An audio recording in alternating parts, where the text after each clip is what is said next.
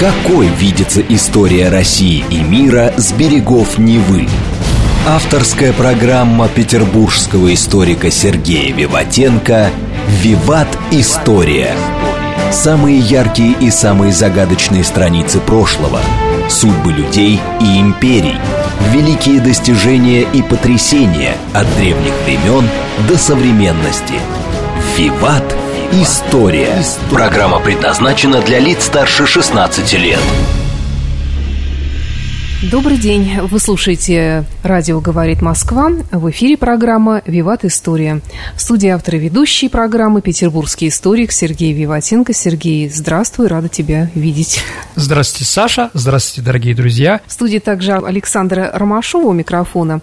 В конце сегодняшней программы у нас историческая викторина, призы для которой книги, предоставленные издательством «Вита Нова».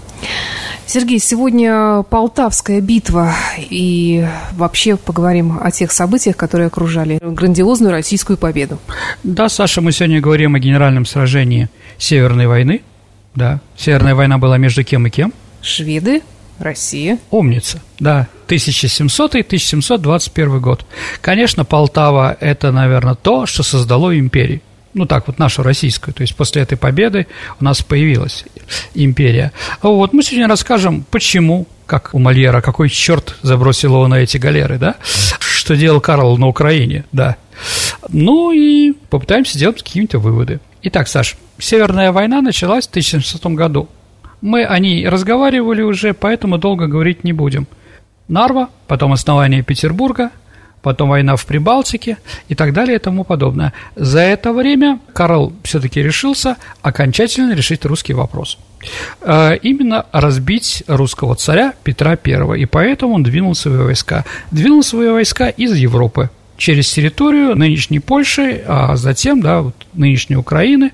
Ну и там все это закончилось. Сергей, а какие цели были у Карла XII? Ну, в Северной войне вот этим походом он хотел окончательно нас уничтожить, это понятно. Что же он хотел еще от нас получить? Включи состав э, Швеции, там, Архангельск, например, Новгород, Псков. А вот эта идея, Саша, мы о ней тоже, дорогие друзья, же говорили, внутреннем озере Швеции, это Балтийское море то есть со всех сторон окольцевать. А центральные западные районы он передать хотел союзникам-полякам, у него были союзники там типа Лещинского, ну и формально дать независимость Украины. Еще раз, да, эта цель стояла этим походом, но сказать четко, что она вот была, вот что вот мы кушать не можем, да, дадим украинцам свободу, конечно же, у Карла не было. Вот, наверное, главное – итак, январь 1708 года. Все ждали, что он двинется в Прибалтику, возвращать города, которые были заняты фельдмаршалом Шереметьевым. Но шведский король принял, как всегда, неожиданное и, по мнению многих, роковое решение – идти в Беларусь, затем на Украину и ударить в Москву с юга. Занимаясь вопросами Полтавской битвы, готовясь к этой передаче, для себя четко установил, я сделаю еще одну передачу лично про Карла XII. Карл XII, Саша, очень интересный человек, забавный, с чувством юмора. Ты же любишь, Саша, людей с чувством юмора? Поэтому давайте я про Карла XII оставлю на потом. Там есть о чем поговорить. Итак, у него было примерно 45 тысяч солдат, а задним числом, конечно, историки и шведские, какие еще там, сказали, что, планируя поход, Карл совершил ряд стратегических и нестратегических ошибок, а наступал недостаточными силами, что там не обеспечивал коммуникации, на котором наши партизаны грабили все там, да, и прочее, не доценил противника, не организовал разведку, а возлагал фантастические надежды на союзников, типа на украинцев, да, которые, в общем-то, и не думали ему серьезно помогать. Все это, конечно, хорошо и здорово, когда ты знаешь результат. Но в Европе все считали, что положение несчастного русского царя становится отчаянным, что Карл XII раздавит его как таракана. И никаких других результатов этого похода никто не видел. Все считали сейчас, это просто надо сделать. Прийти, взять Москву и так далее и тому подобное. Ну и я могу сказать, Петр также, в общем-то, считал. Если, дорогие друзья, он считал, что сейчас наконец-то Карл XII идет, я ему набью, разобью и так далее и тому подобное, э, да, но тогда почему же он приказал вывести из Москвы сокровищницу Кремля? А почему он заставил строить на периферии, в районе Нижнего Новгорода, укрепления, По его приказу стали засыпать земледействующие церкви, чтобы образовать земляной холм, изнутри которого можно было вести в огонь. Пскове два таких, Саша, импровизированных форта сохранились почти до 20 века. Итак, за 8,5 лет после Нарского поражения русские впервые должны были сойтись с главными шведскими силами под командованием короля. В феврале 9 года Карлу были переданы новые предложения царя. То есть, когда Петр узнал, что Карл идет на нас, он предложил ему мир. Какие же были условия? Он соглашался вернуть Швеции Эстляндию, Лифляндию, но хотел удержать за собой Ингрию, ну, реку Неву, а Петербург и Корейский перешеек – Карл XII потребовал еще миллион рублей компенсации за все это. Итак, шведы пришли на Украину, да. У них была крестьянская армия, но она была создана из крестьян, такой похожий на рекрутский набор, да, 18 тысяч пехотинцев, 8 тысяч кавалеристов, индельтов так называемых. Это специальные солдаты, которые даже когда пошли служить в армию, получали новые фамилии, Саш. И они даже сейчас существуют, эти фамилии среди шведов. Если вдруг какого-нибудь футболиста, хоккеиста с таким фамилием встретите, то знайте, что он из э, бывших армий, да, например, Мудик фамилия. Саша, как думаете, Мудик, это что такое? Слушай, ну, не знаю. Ласкательная не... дурачок? Ну, в общем, да. А, это отважный по-шведски, да. Хорт, суровый, раск, быстрый, флинк, проворный, тапер, храбрый. Ну вот, да, видите, не просто шведам было забрать человека в армию, а надо еще, да, как корабль назовете, так оно и поплывет. Угу. Вот они все эти мудики, а, раски и таперы пришли, да, в составе. Не было ни одного Суслова, ни одного Смирнова, ни одного Трусова. Да, в русской армии героев Советского Союза с такими фамилиями сколько угодно, да. Вот, да, они были все храбрые. Но он считал, что при помощи таких фамилий можно побеждать. Здорово. Да. Карл XII шел из Польши на Москву и жаждал генерального сражения. Но Петр не давал, совершая наскоки. Вот эта вот, скажем так, кутузовская тактика, да, она на самом деле была придумана даже и не Петром Первым, она была раньше. Враг приходит, да, его заманивают, и со всех сторон на него нападают. А нападают на что? На главные силы? Нет, конечно. Нападают на фуражиров, людей, которые несут продукты, ну, понятно, и нам продукты. Шведы покупают эти продукты, мы их воруем, да? Вот это меньшевские набеги, вот они в этом заключались. Там еще, знаете, казна там, зарплата идет солдатам. Да, вот мы против этих и будем воевать.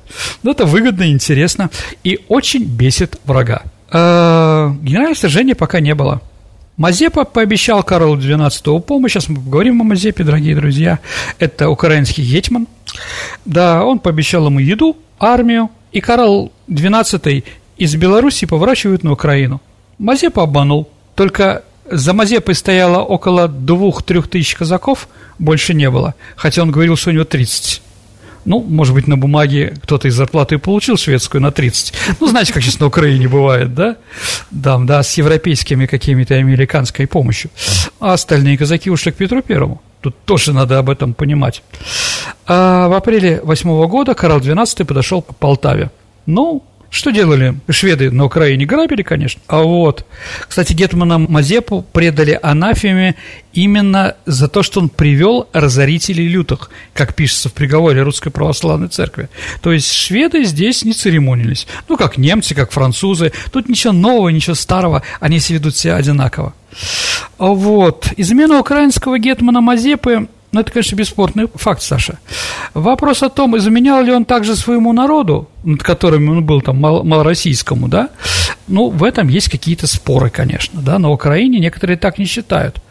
Ну, Иван Степанович Мазепа происходил из богатого шляхетского рода, получил хорошее образование, жил в Польше, Австрии, был большим лавеласом, ну и так далее и тому подобное. Все это было интересно, но это было 70 лет тому назад. То есть он уже прожил достаточно много. А 70 лет ему было, когда была Полтавская битва. Последние 22 года он занимал пост Гетмана. Получил его обычным для казацкой старшины способом, наговорив фактически регенту России, смотрящему князю Василию Голицыну, гадости про Ивана Самойловича, гетмана, который был до этого. Ах, объективных причин для недовольства Москвой и украинцев, конечно, было тоже, Саша. Ну, Широкой автономии, конечно, не было. Для 17 века это было практически невозможно. Ну и, кстати, если мы говорим, Домозепы, три предшественника, Дорошенко, Самойлович, многогрешный, а вот они закончили ссылкой или отправкой службы куда-то далеко с Украины. Ну и, опять-таки, это спорный вопрос, но Москва не выполнила главного обязательства, взятого в Переославле, защитить Украину от внешних врагов.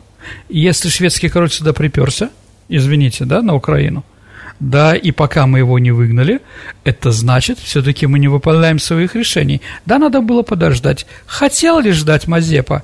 Нужно ли ему было там? И что предлагали во время переговоров враги России, да, чтобы он предал? Ну, это спорный вопрос, поэтому сейчас говорить о нем не будем. Так или иначе, Мазепа предал.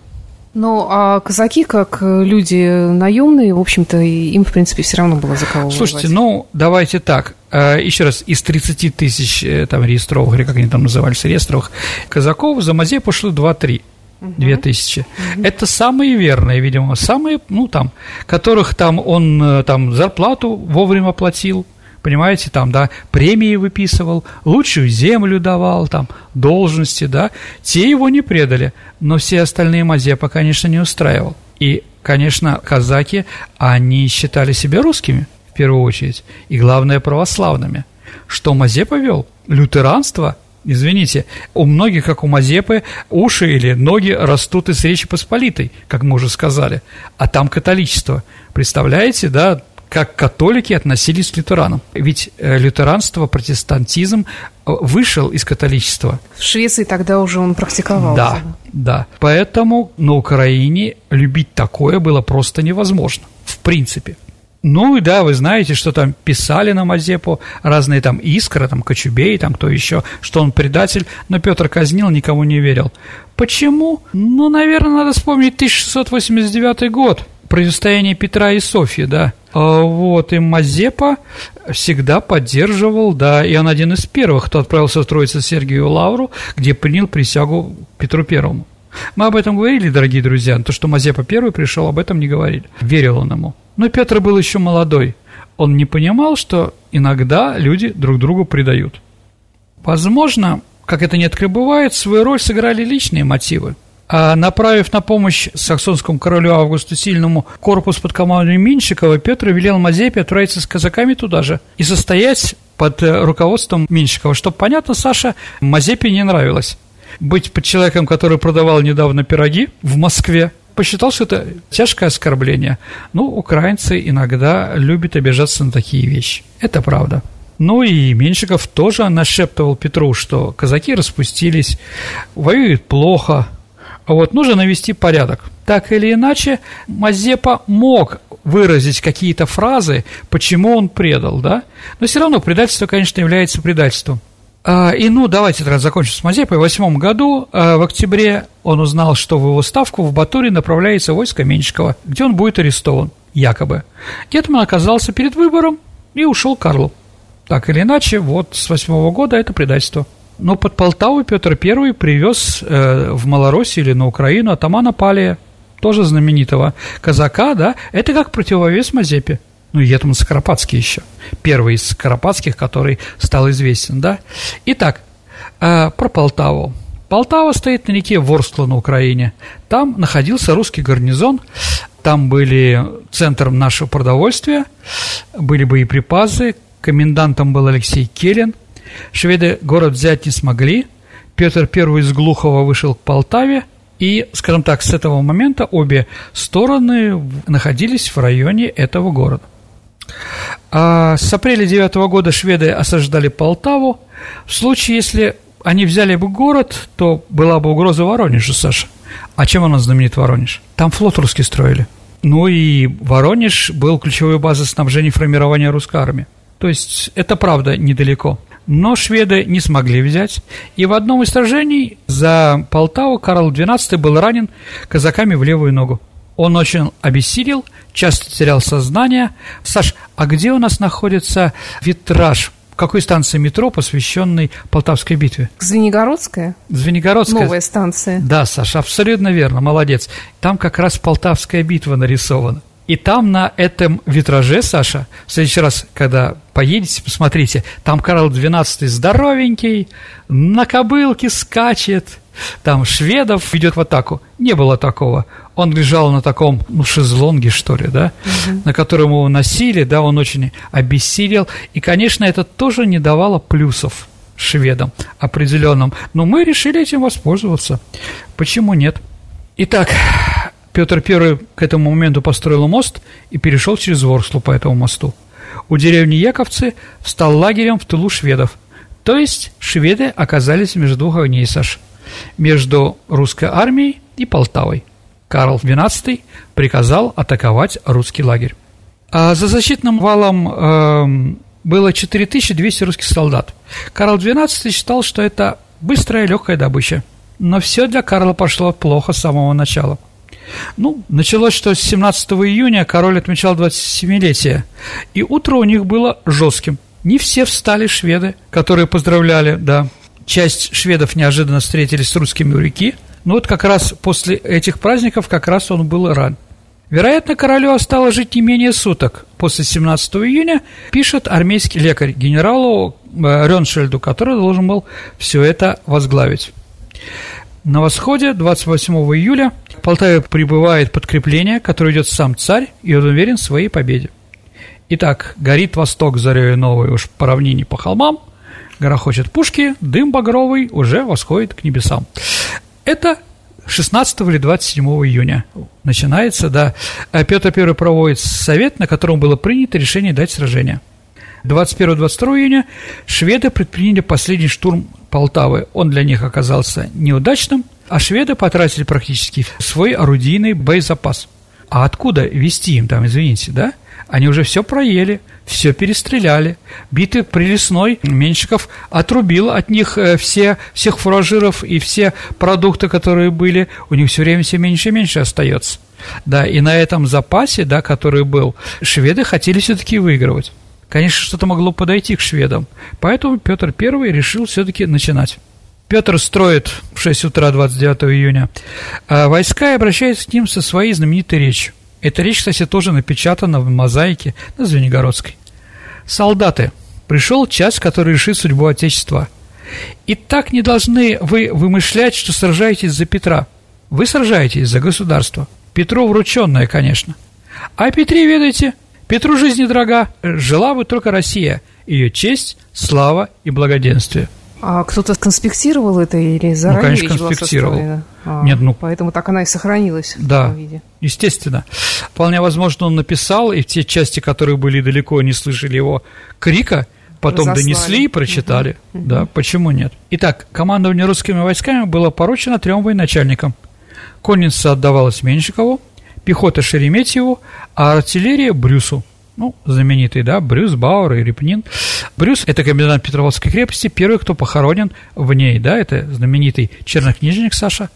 Помните, Воланд приезжал в Москву да, да. по этому поводу. Кстати, Саш, а фамилия Брюс, ну, он шотландец. Ну, я думаю, фильм тоже смотрели про Брюса, шотландского короля. А на самом деле, как он попал в Великобританию, они из Нормандии, его семья. Из Нормандии, ну, французская. И фамилия немножко изменилась. Саш, на самом деле у Брюса настоящая фамилия Бри. Знаешь такой сорт сыра? Да, да. Вот, слышала. Бри как раз это та деревня, откуда родом Брюсы.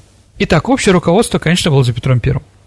Русские думали действовать от обороны, и поэтому построили земляные укрепления, редуты – на редутах разместили пушки, которые обстреливали лес, где стоял Карл XII. Русская армия выстроилась в две линии, в середине каждой была пехота, по бокам конница. У Карла оставалось чуть более 28 тысяч человек. Карл вытянул пехоту в одну линию, всадников поставил с флангов, а сзади оставил небольшие резервные отряды. Итак, руководил шведским войском из ранения Карла XII э, Карл Густав Роншильд. Итак, какой же план был у шведов? Ну, шведы хотели наступать под окровом темноты. Тоже, не дождавшись э, восхода, шведы должны были собраться в одном месте атаковать редут. И пойти после этого в лобовую атаку, когда уже взойдет солнце. Такие планы, Саша, когда ты ночью куда-то бредешь, да, требуют очень хорошей координации. Понимаете, да? И в тех рельефах, и в тех территориях, которые вы знаете. Вряд ли они так знали ныньку Украину, да? В общем, они заблудились, разные части, по темноте, да, как там, тиха украинская ночь, прозрачное небо. Но звезды, видимо, не блистали. Да, видимо, Солоха украла снова полумесяц, да, там, со звездочками. В общем, не вышло шведам вовремя собраться в одном месте в темноте. Ну, что ж делать, да.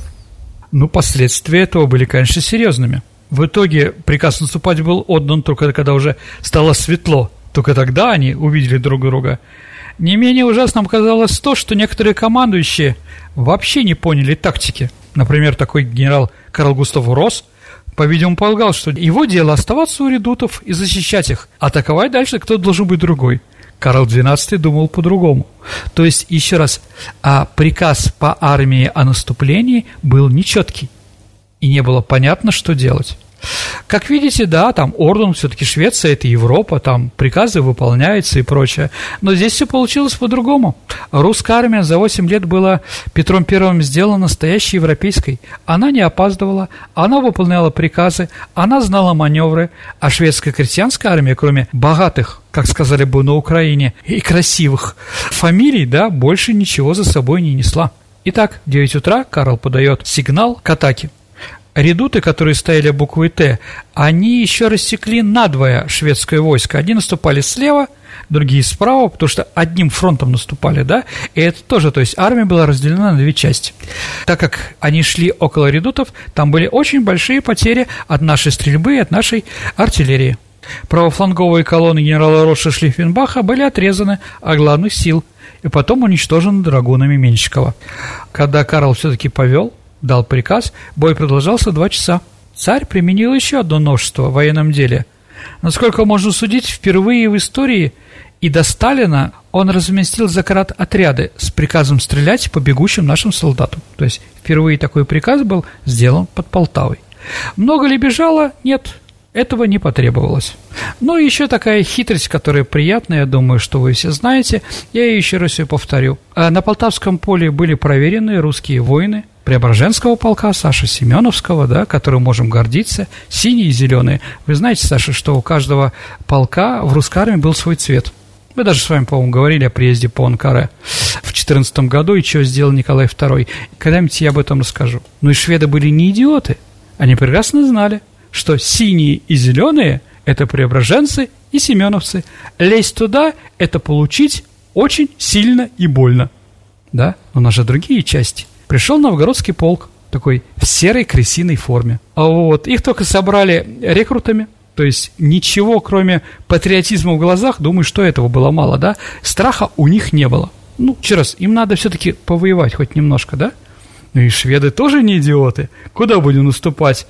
А на серых. Вот. И Петр Первый за ночь перед наступлением, перед битвой, приказал поменяться формой преображенцев, и когда они пошли на серых, там оказались совершенно не серые, да, скорее седые. А вот русские. Мелочь, но это мелочь характерная. Из мелочи строится победа, и я думаю, что победа была и из-за этого тоже. Шведы атаковали ну, русский центр, они даже его потеснили. Тогда Петр лично повел в контратаку второй батальон Новгородского пехотного полка. Ну, вот про это как раз. Ура, мы ломим, гнутся шведы. Да, при этом шведская пуля пробила его шляпу. То есть он никогда не боялся смерти, всегда был впереди и всегда был любимцем своих солдат. А это не байка, это действительно Нет, было? ну есть же ведь много разных одежд, которые остаются, и там видно, да. Шведы атаковали на левом фланге, пытались обойти русские укрепления по краю Будищенского леса, но меньшковские драгуны успешно подоспели, на палашах рубились, как пишется после окончания сражения, и, въехав в неприятельскую линию, взяли 14 штандартов и знамен. Когда русские драконы стали обходить фланг королевской армии, Петр дал сигнал к общей атаке. Шведы не выдержали Саши штыкового боя и обратились в бегство. 12 тысяч солдат, оставленных Карлом в резерве, так и не успели вступить в битву. Шведы бежали. Карл Саша повелел поднять себя на скрещенных копьях и взывал к шведам. «Шведы! Шведы!» Но никто не слушал своего короля. В погоне Петр I отрядил кавалерию Менщикова, который целый день скакала за шведами, добивала их и настигла окончательно неприятие у Переволочны, где они пытались переправиться на правый берег Днепра. Не вышло. 16 947 солдат и офицеров во главе с Левенгауптом сдались в плен. Карл и Мазепа смогли переправиться с горской людей и бежали в Турцию, в Бендеры. Мазепа, кстати, там и умер. Программа «Виват История» продолжится через несколько минут после выпуска новостей и рекламы на радио «Говорит Москва». Давайте отдохнем. Какой видится история России и мира с берегов Невы? Авторская программа петербургского историка Сергея Виватенко «Виват. История». История. Продолжается программа «Виват История». В эфире радио «Говорит Москва». У микрофона по-прежнему автор ведущей программы историк Сергей Виватенко и я, Александра Ромашова. А, итак, после Полтавы Петр I направил в Москву следующее повеление.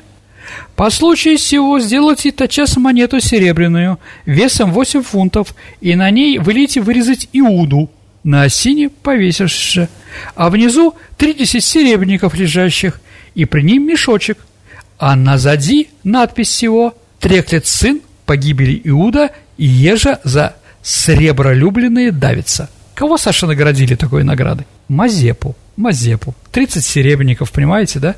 Предатель. Он даже в это время, Петр I, думал о пропагандистской агитаторской работе. А этот орден Иуды для гетмана Мазепы. Карл XII вернулся в Швецию, через несколько лет продолжал борьбу с Россией, 30 ноября Карл был убит э, в Норвегии во время осады одной из крепостей. Да, сейчас, Саша, в Швеции, ну, что от Полтавы там осталось, да? 30 число – это день, 30 ноября – это национальный день голубцов. Почему голубцов -то? Ну, он привез голубцы из Украины. Там их едят. У нас тоже, да? Шведы до этого нет, да? Также он привез тефтели. Тефтели – это с турецкого кюфта – ну, наверное, он все-таки в Бендере это получил, да? Ну, и в шведском языке есть такое слово «колыбалык». «Колыбалык» – это значит по-турецки «крики ор». То есть, когда решать нормально не могут, все орут. То есть для шведов, которые вот были там в районе Бендер, да, или на Украине, да, вот остались три такие слова. Да, русские потеряли под Полдавой, ну, полторы тысячи человек, шведы убитые им потеряли девять тысяч человек, не считая 18 тысяч пленными. А вот из Упланского полка, который состоял перед битвой 700 человек, осталось жить только 14. В плену оказался свет шведского генералитета и даже премьер-министр граф Пипер, что просто понять, это катастрофа. И что с ними делали? А по-разному Шлепенбах и Рюенгауп, они перешли на русскую службу, получили титул генерал-лейтенанта. А очень много шведов, в основном рядовых, шведы все были же грамотные, Саша, понимаешь, да? Ну, заставлять их строить, заставлять их строить Петербург-то на болотах, да, конечно, это тоже было. Но поступили по-другому, бросили их в Сибирь на разведку они же грамотные могут, они описали, да, во всех походах, которые, путешествия, которые были при Петре Первом, очень было много шведских пленных, да, которые и описывали, там, видели то-то, да, там камни такие-то, да, минералы на такие. языке они описывали? На немецком, на шведском. Угу. Это не важно, да. Главное, что эти бумаги не затерялись. Угу. Ну, они были грамотные. Многие остались в России служить. Угу. Да, это тоже нормально, достаточно. Кроме этого, Саша, было захвачено 400 тысяч рублей шведской казны и 4300 Мазепинской. То есть, ну да. Широко известна история о том, Саша, как Петр вечером после баталии устроил банкет, пригласив на них пленных шведских начальников. Накануне Полтавского сражения Карл XII обещал своим офицерам и солдатам скорую победу, и что он позовет их в роскошный обед в шатер русского царя. Он приготовит нам много кушаний, пленный Петр. Идите же туда, куда ведет ваша слава. Петр I действительно устроил пир для победителей, куда пригласил шведских генералов. Российский монарх при этом не без иронии произнес «Вчера брат мой, Карл, звал вас отобедать в моем шатре, но сегодня не пришел и слова своего не сдержал, хотя его очень жду, может, его где-то еще поймают». Да, его Величество не явилось, поэтому приходите вы. Он собственноручно налил каждому по водке и предложил тост за здоровье наших учителей, за что фельдмаршал Реншль ответил Хорошо же вы заплатили нам за науку. Правда, после этого рыцарского жеста генералов отослали, ну, кого куда. Но все равно факт остается фактом. Еще раз, Сталин сделал то же самое. У них была мечта пройтись по Москве немцам, да, парадом. Он им устроил летом 44 -го года парад, да, как они хотели. Ну, в России все переворачивается. Россия все-таки для Европы это какая-то зазеркалье по моему мнению. Не надо после этого меня там как-то, да, мы европейцы и так далее, писать. Вот, так или иначе. Итак, кроме того, что Петр потерял шляпу, она сохранилась, и там в двух сантиметрах от головы большая дырка. Еще одна вмятина от пули была обнаружена а, на медном нагрудном щитке Петра I, который был на нем. А третья пуля была обнаружена в деревянном основании седла – а вот некоторые исследователи считают, ну, если это мушкетная пуля была, которая по голове шапку сбила, да, то это пистолетная пуля. А пистолет, Саша, стреляет не более как 15 метров. То есть в упор в него стреляли. Храбрый человек и настоящий герой. Петр Первый себя не щадил. Конечно, не щадил и всех остальных. Почему не щадил? Он считал, что у человека есть судьба.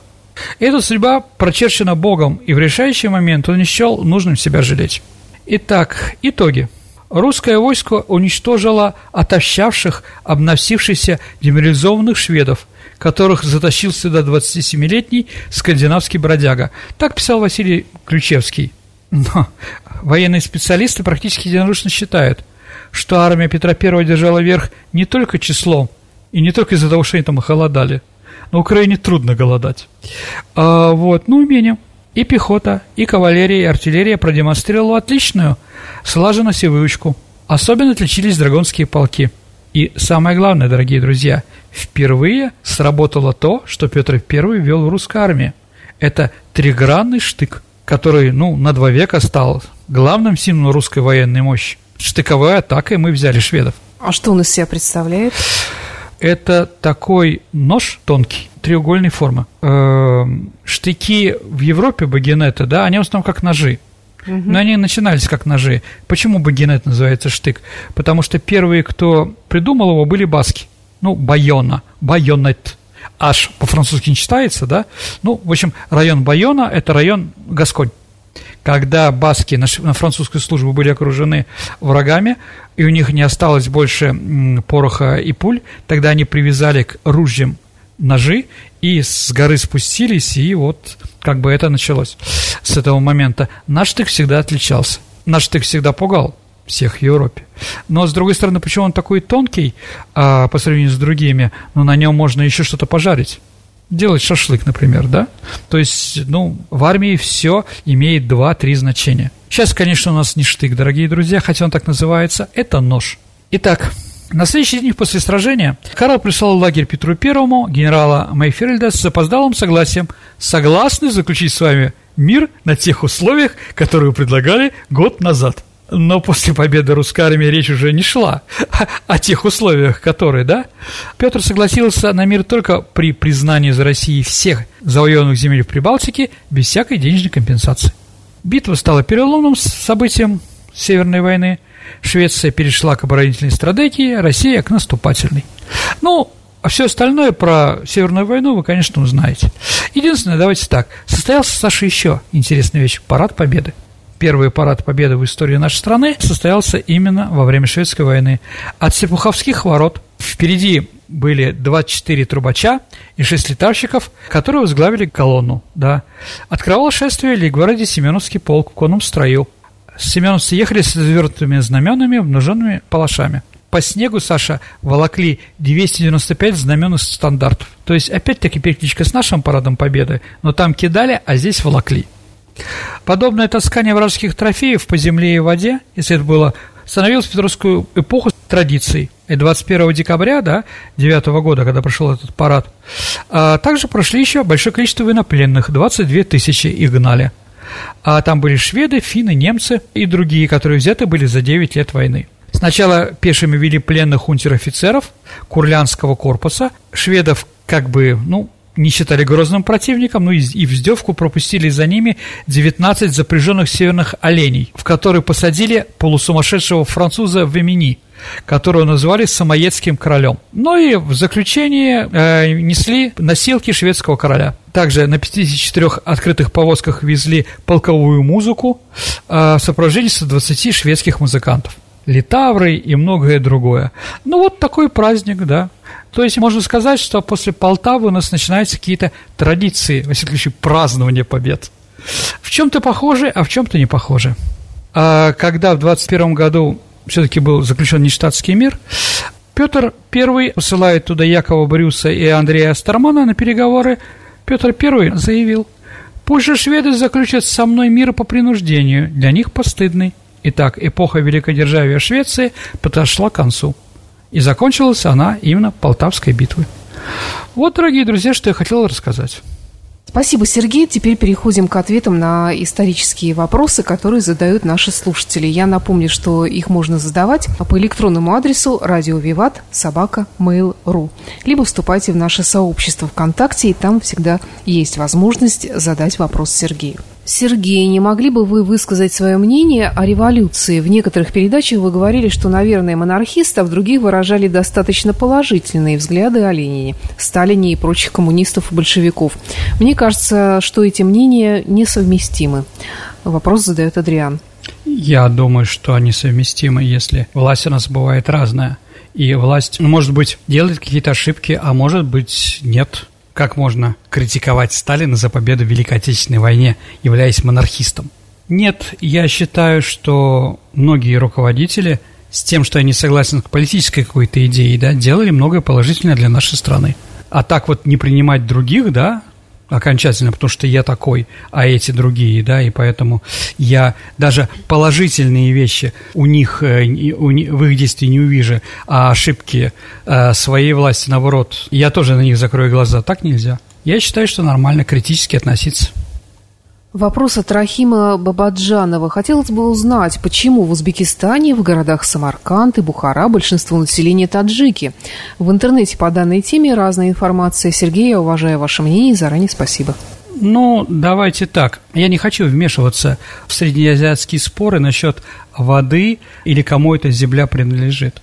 Единственное скажу, что формирование нынешних государств или установление границ государств Средней Азии, которые сейчас существуют, да, они шли не всегда по национальному признаку. Они шли по историческому какому-то принципу, а, экономическому принципу или еще какому.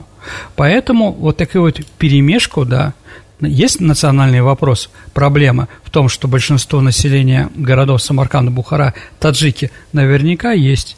А Каким способом это решать, я вам отвечать на такие вопросы не буду. Еще раз, там все перемешано и очень странно.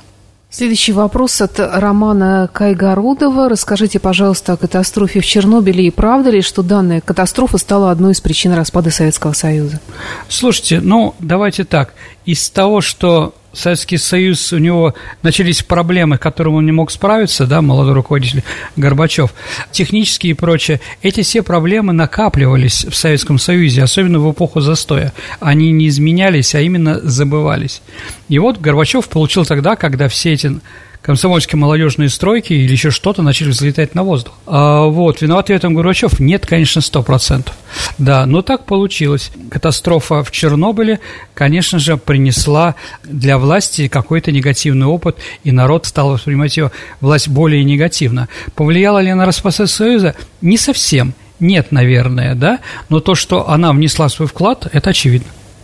Вопрос от Юлии Бахаревой. Мне бы хотелось э, узнать о Пиночете, о времени правления военной диктатуры в Чили. Насколько мне известно, для чилийского общества это свой Сталин, и нет среди народа единого мнения даже сейчас, когда известны и доказаны преступления хунты. Но тут Юлия просит даже целую передачу сделать, если это возможно. Давайте я подумаю об этом. Ну, хотя бы свое мнение ты сейчас Давайте так, э, сложно нету ни в одном народе, особенно политизированном, да, взгляда на какого-то человека, на его политику и прочее. Но в среднем уничтожив экономическую неразбериху, которая была при социалистах, при правительстве Сальвадора Альенде, да, который там, страна летела в тартарары, он укрепил экономику, Он начал строить для бедных людей районы. Там впервые появилась, появилась горячая вода, холодное электричество, газ, там канализация, чего там в Чили не было при социалистах. Люди стали лучше жить, сто процентов. Но в то же время при нем пропадали люди, уничтожались противника режима, да, и он был очень жестокий. Да, это то и другое свойственно, но пусть разберется чилийский народ.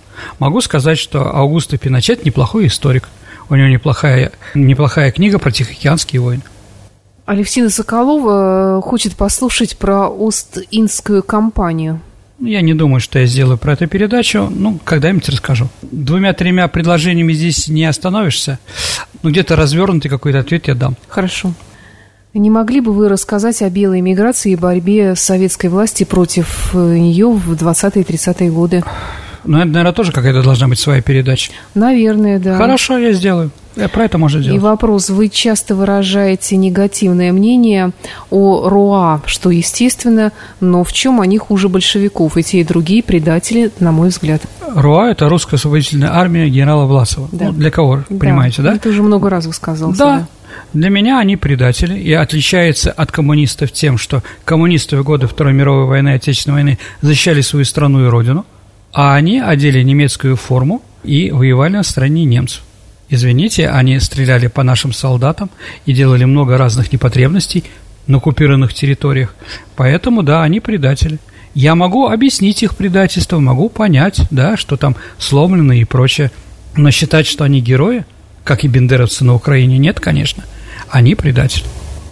Вопрос от Макса Пенигина. Э, хотелось бы послушать о финно-угорских народах, особенно о вепсах. Сам я наполовину вепс, мама, бабушка, дедушка всегда спокойно разговаривали по-вепски. Я, к сожалению, уже не знаю языка. Ну, я не знаю, будет ли это интересно всем остальным, кто не вепсы. А мне интересно, например. Ну, хорошо, давай сделаем что-нибудь про финно-угорские племена. Договорились? Катерина, приведите примеры в истории, положительные и отрицательные, про несменяемость власти.